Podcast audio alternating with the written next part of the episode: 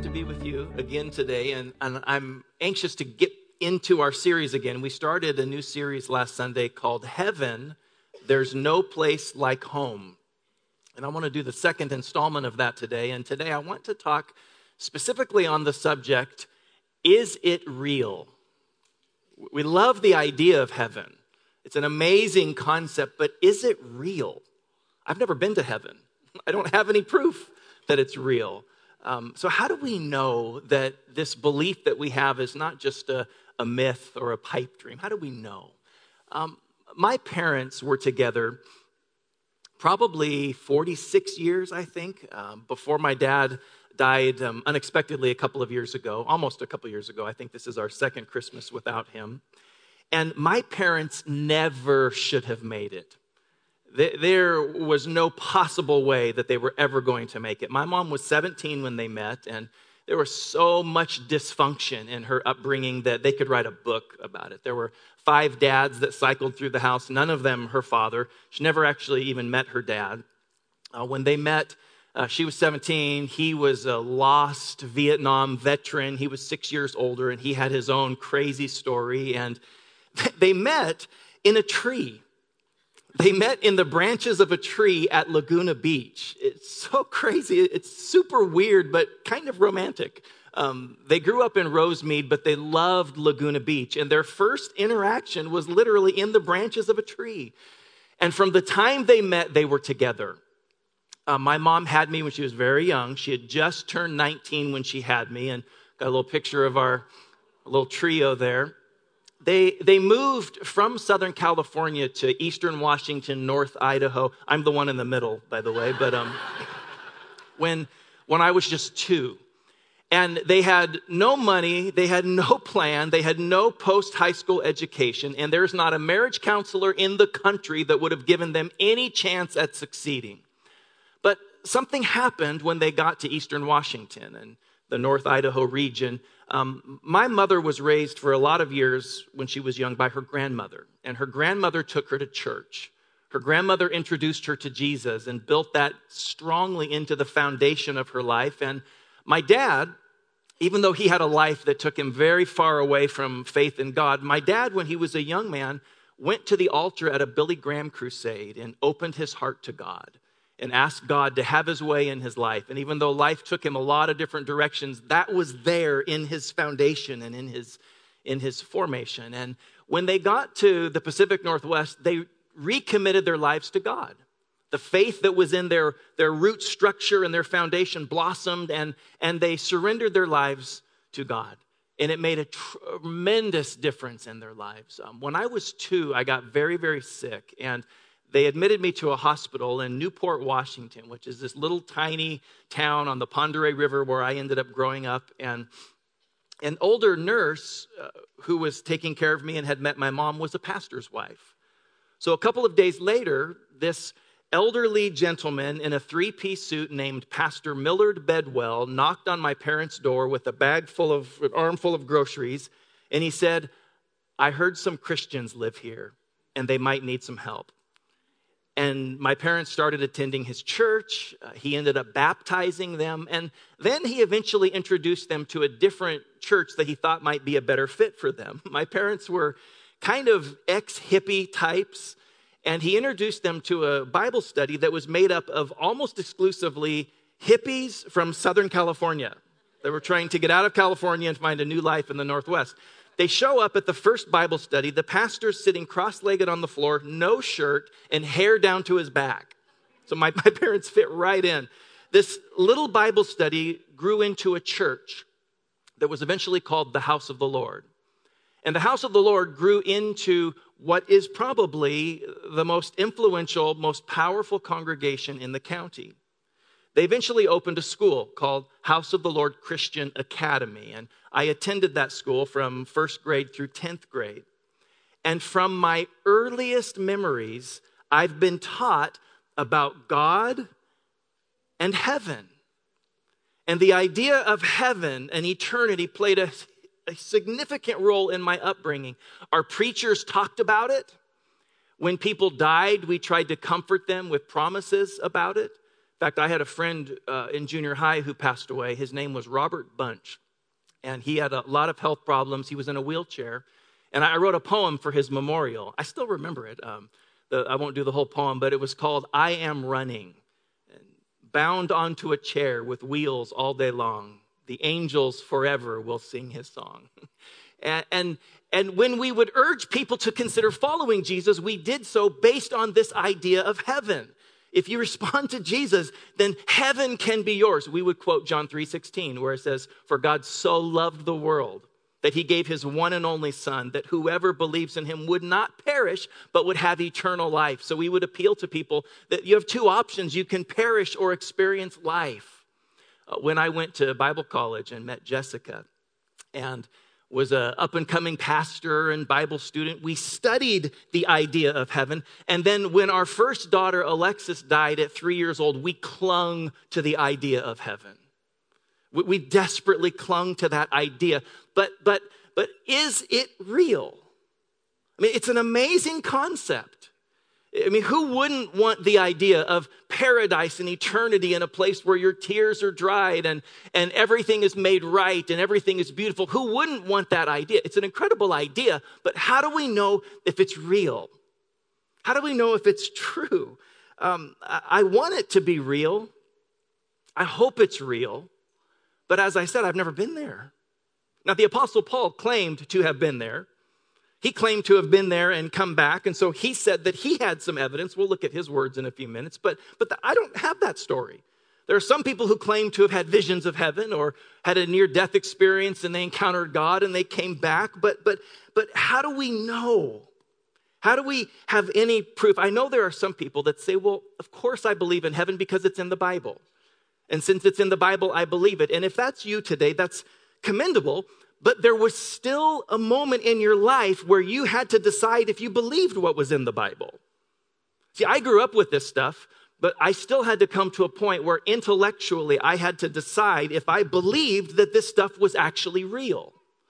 And then after I believed it and was living it, we've lived through enough painful stuff in our life that I had to re up a few times. Do I still believe this is real? I, I believed it back when everything was good, but do I still believe that this stuff is legit? This morning, what I would like to do is very simple. I would like to try and make a very simple case for the legitimacy of heaven.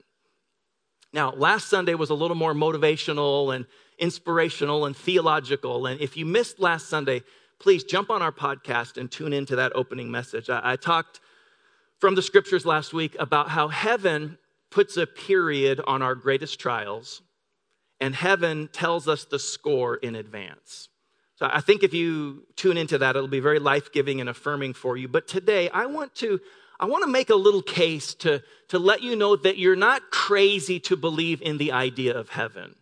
We're living in a time where everything around us is becoming increasingly suspicious and even hostile toward the idea of anything supernatural, but you are not crazy for believing in heaven. And what I want to do is present kind of a little four legged stool to support the belief in the legitimacy of heaven. Because once we can intellectually believe in it and responsibly and rationally um, believe in it, then we get to experience the hope and the peace and the affirmation and the joy that heaven as a concept brings to us. So I have four simple arguments today. Um, uh, first is the anthropological argument. Second is the evidential argument. This won't be quite as boring as it sounds. The third is the existential argument. And then the fourth argument, which is more, most powerful by far, is the scriptural argument. So we'll get to scripture in, in a bit, but it's going to take me a few minutes to get there. But first of all, the anthropological evidence. Anthropology is, of course, the study of humanity. It's the study of human civilizations and how society forms and how humanity progresses. And anthropological evidence suggests that every major civilization, all throughout human history, has had some form of a belief in the afterlife. It wasn't just Christians with the Bible that made this up. All throughout human history, every major civilization has had some form of a belief. Now, it varies from people to people. The ancient Egyptians used to place a map beside the coffin of their embalmed loved ones because when you show up in the afterlife, you're going to need to find your way around. Uh, the, the Roman philosopher Seneca said, The day that you fear as your last is actually the birthday of eternity. Australian Aborigines believed that heaven was uh, an island beyond the western horizon. Ancient Peruvians and Polynesians believed that you went to the sun or the moon when you died. Native Americans believed that their spirits in the afterlife would hunt the spirits of buffalo forever. And, and I could go on and on because every major people group has had some kind of a belief in heaven. And listen, that means something. It means something that the massive uh, uh majority of humanity has had a shared belief. It doesn't mean the belief is true. Just because the majority of humans believe this doesn't mean it's true, but it does at least prompt the question why? Why, from our earliest recorded history, have we humans had a belief in something more? We might all be wrong, but since we have the belief, we have to ask why. Is it simply the latest um, phase of our evolving as a species? That could be an answer. Or, or is it a primitive worldview that's still kind of rattling around inside us from our ancestors? That, that could be an option. Or is it speaking to something deep and core and spiritual and foundational to what it means to be humans? Um, let me throw out two quick cautions.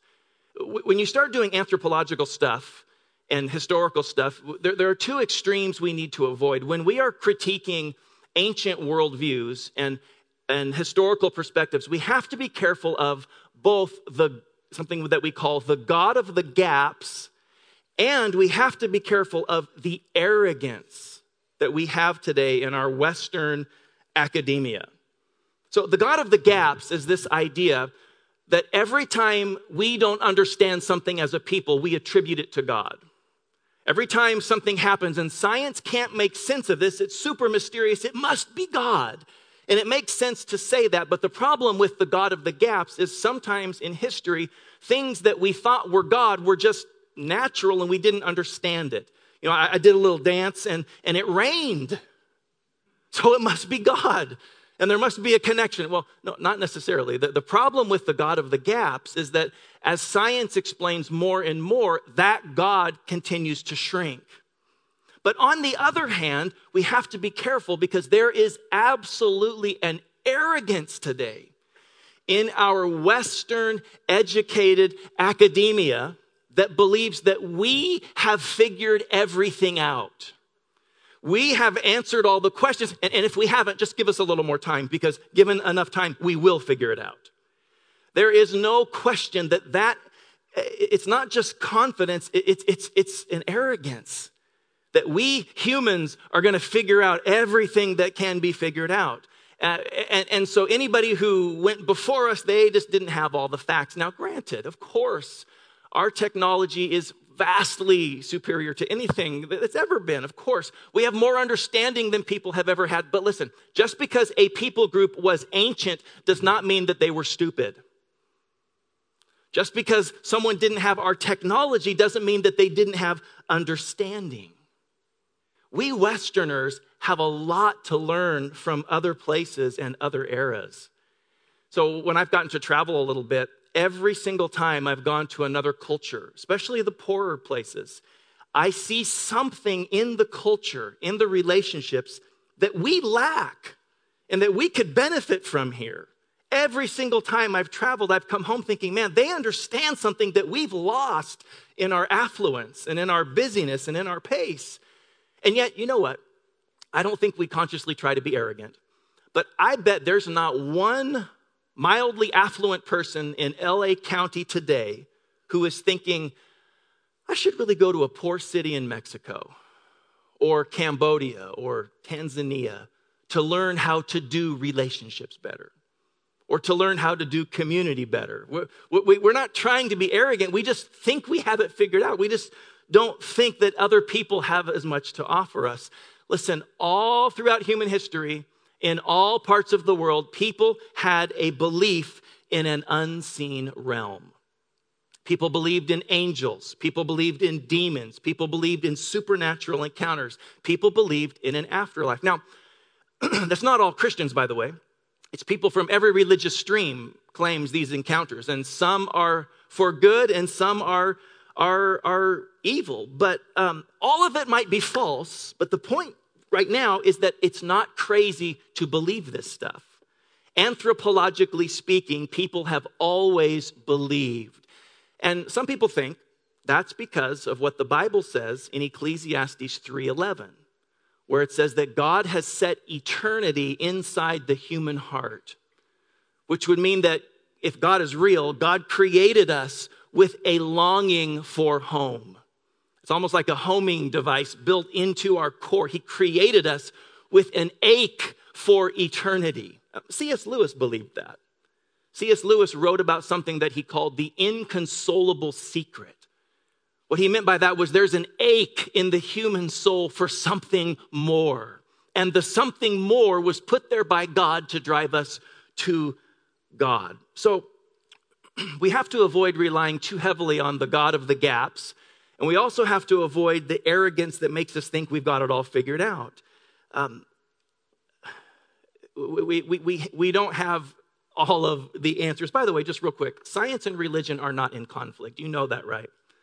Science and religion are not in conflict, they're complementary. Science investigates, religion interprets. In real general terms, science explains the what and the how, religion and philosophy explain the who and the why.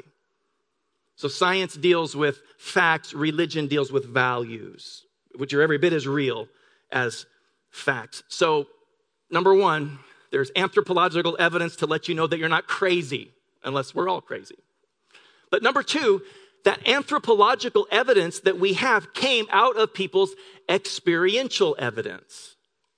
Um, the, people all throughout history, they weren't just superstitious.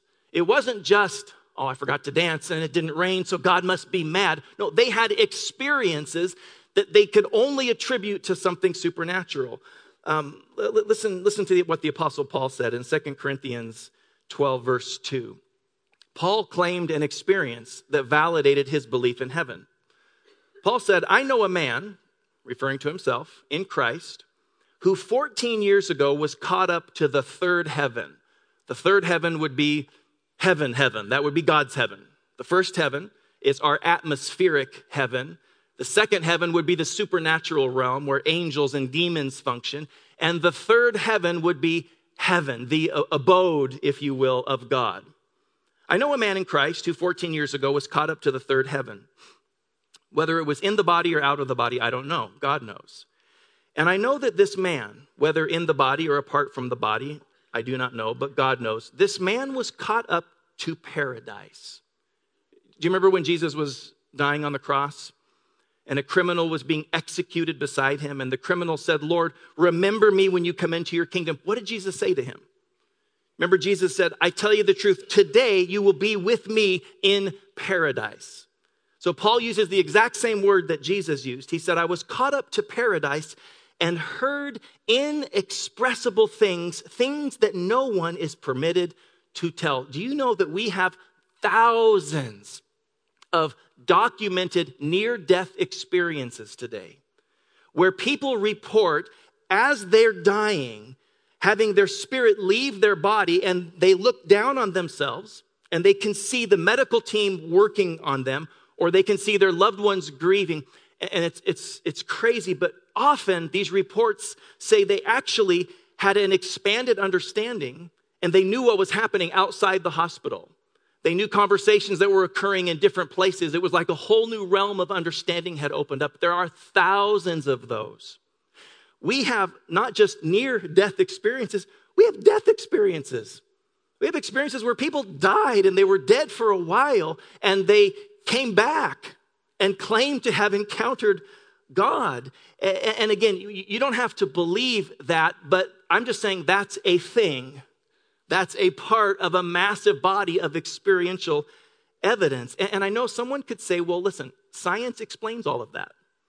That when the human body's dying, we see a bright light, we feel like we're being drawn to a tunnel. Uh, That's fine. Science can tell us that because science tells us what and how. But if science then goes on to say, so see, there is no God because there can't be a God because it's simply the, the body shutting down. So a belief in an afterlife is crazy. Well, then science is no longer science. Science has just stepped into the realm of philosophy and religion. And that's okay. It would just have to acknowledge that it's no longer science. Now it's philosophy and it has to argue on that philosophical plane. Are you with me? So, um, it's, it's, it's more than fairy tale. It's more than myth. There are millions of people, there are billions of people who claim to have experienced something supernatural an angel, a demon, God. And I'm one of them. Uh, belief is, is prevalent in our world today. Now, um, again, that, it doesn't prove that it's true, but it proves that experience is profound. Um, it's more than fairy tale. Human history is packed with reports of supernatural encounters. And, and then there's, there's the existential leg. So we have anthropological evidence, people have always believed. We have experiential evidence, people have always believed because of experiences. And then we have the existential leg of the stool. Existentialism is the, the line of thinking that deals with the self, my existence. Who am I? Why am I here? How, how am I connected? Um, we human beings seem to carry, and you can just check your own heart and see if you agree with me, we carry some pretty deep existential longings. How can I find love? How can I know I'm valuable? How can I make my life count? Why do I always want something more than what I can seem to possess? How do I know where I'm supposed to go in life? Those aches and longings seem to be pretty consistent to the human experience. And a person does not have to believe what the Bible says about God in heaven, but a person does have to admit the Bible answers those questions. You, you, might not believe the answer, but the Bible gives a pretty amazing answer to those questions. And since it seems that the existential ache is consistent in humanity, we have to answer that question. So if a person wants to take the Bible and set it aside and say there is no God, that's fine. But they still have to answer the question. And if they're going to be responsible, they're going to have to say something like, no, you don't really want to be loved. That's just an impulse. You, you don't really care about being significant. That, that's just your DNA talking to you. You don't really, um, you don't really uh, matter in life. There's no point to life. Or, or some people would say, Why are you even talking about this? This is ridiculous. This is too deep. There's no point. Let's just get on with the party. And I'm not being critical of those perspectives. I'm just saying that, that humans carry existential aches and we have to answer them. See, I don't think people frame it up exactly this way, but humans are wondering about origin, meaning, morality, and destiny. How did I get here? Why am I here? How do I make sense of my life? And what happens when I die? And whether we frame it up so technically or not, we have those questions. The Bible says you long to be loved because you are loved. The Bible says you ache to be significant because God views you with an inestimable value. The Bible says that, that we long for the world to be better because it's supposed to be better. Again, none of this proves it's real, but what it does is it's evidence that lets us know we're not crazy. People have always believed. They've always believed based on experiences, and that belief and that experience has helped answer the existential questions of life.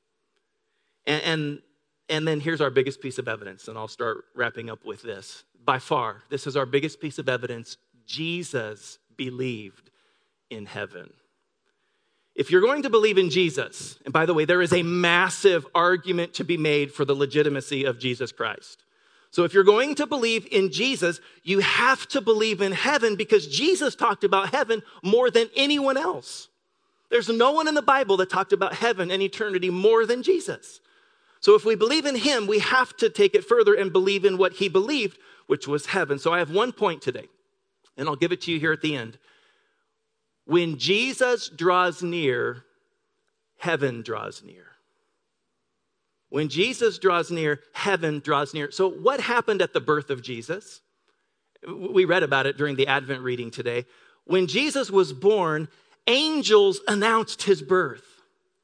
So, angels broke through from the second heaven into our first heaven atmosphere, and heaven literally came closer and announced his birth. There were tons of humans who predicted the coming of the Messiah.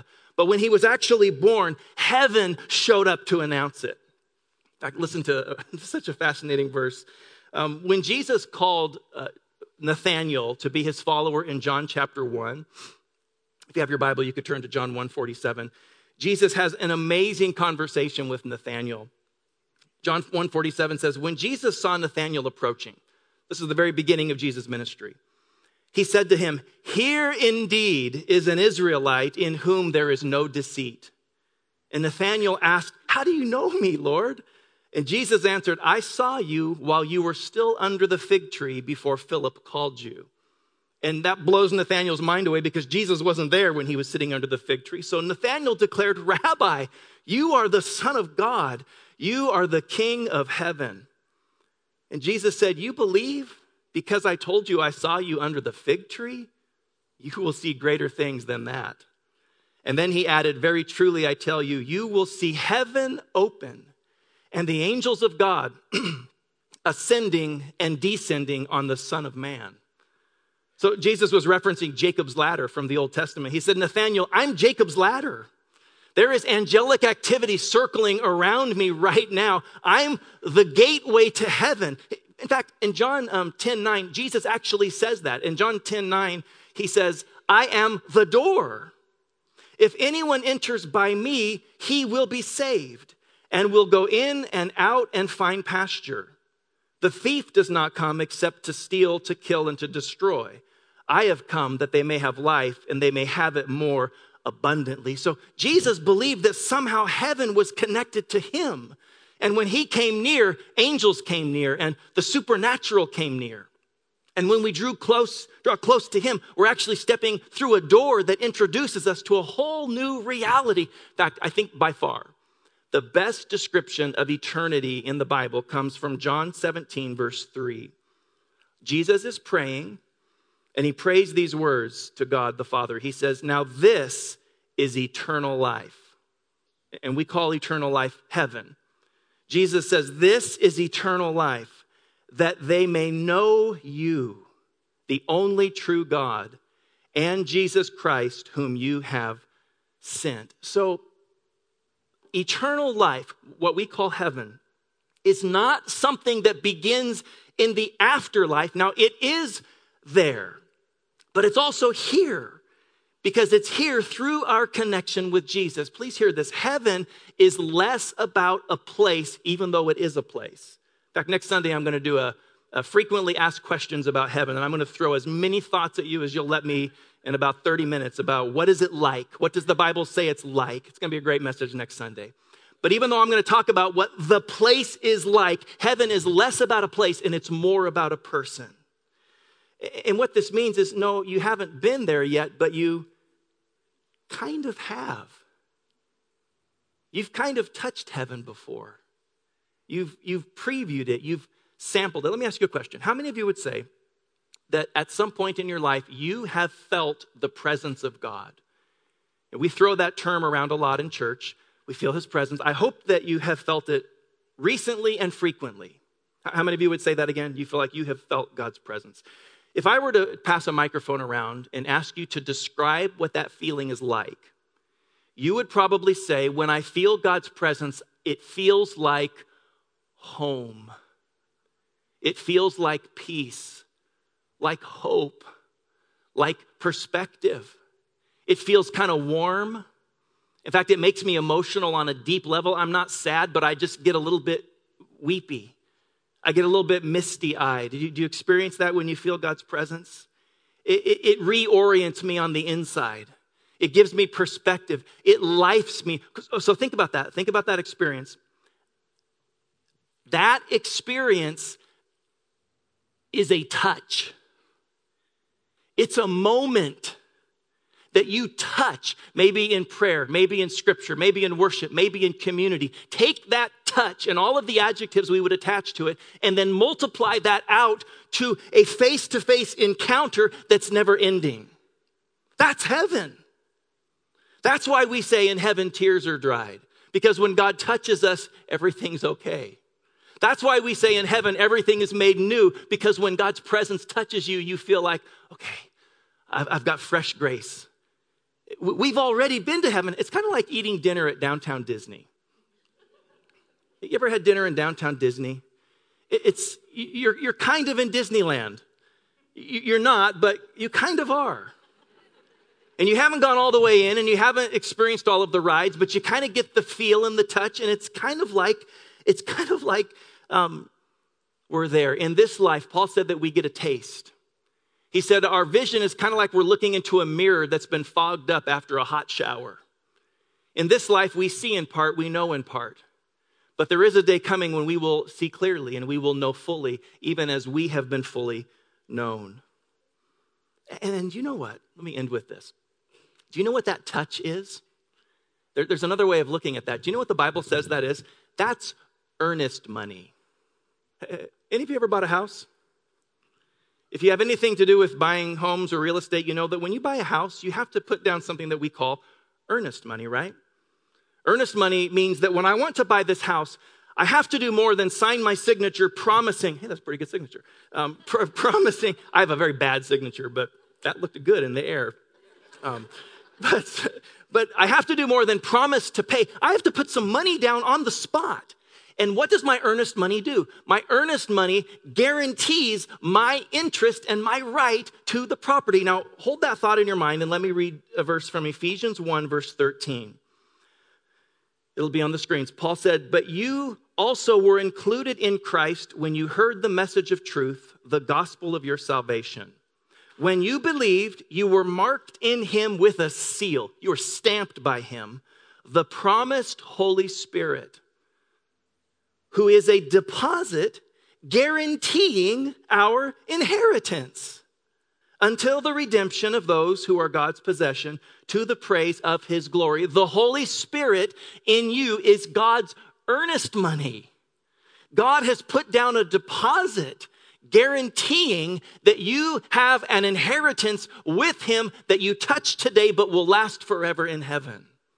So whenever you feel home, warm, healing, peace, life, all of those things, God is saying, I love you, but he's also saying, there's more. This is a taste. This is a preview. This is earnest money of the real and the full that's coming. And then final passage. Let me read some of Peter's words in 1 Peter chapter 1 verse 3 through 9 and then I'm going to pray for you and I'll let you go. Peter writes, "Praise be to the God and Father of our Lord Jesus Christ. In his great mercy he has given us new birth into a living hope through the resurrection of Jesus Christ from the dead and into an inheritance." And remember, the Spirit of God in you is earnest money, guaranteeing your inheritance. He's given us a living hope into an inheritance that can never perish, spoil, or fade. This inheritance is kept in heaven for you, who through faith are shielded by God's power until the coming of the salvation that is ready to be revealed in the last time.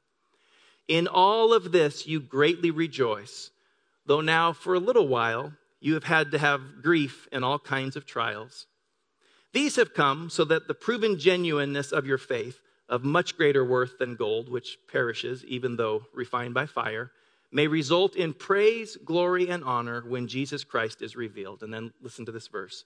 Though you have not seen him, you love him. And even though you do not see him now, you believe in him, and you are filled with an inexpressible and glorious joy.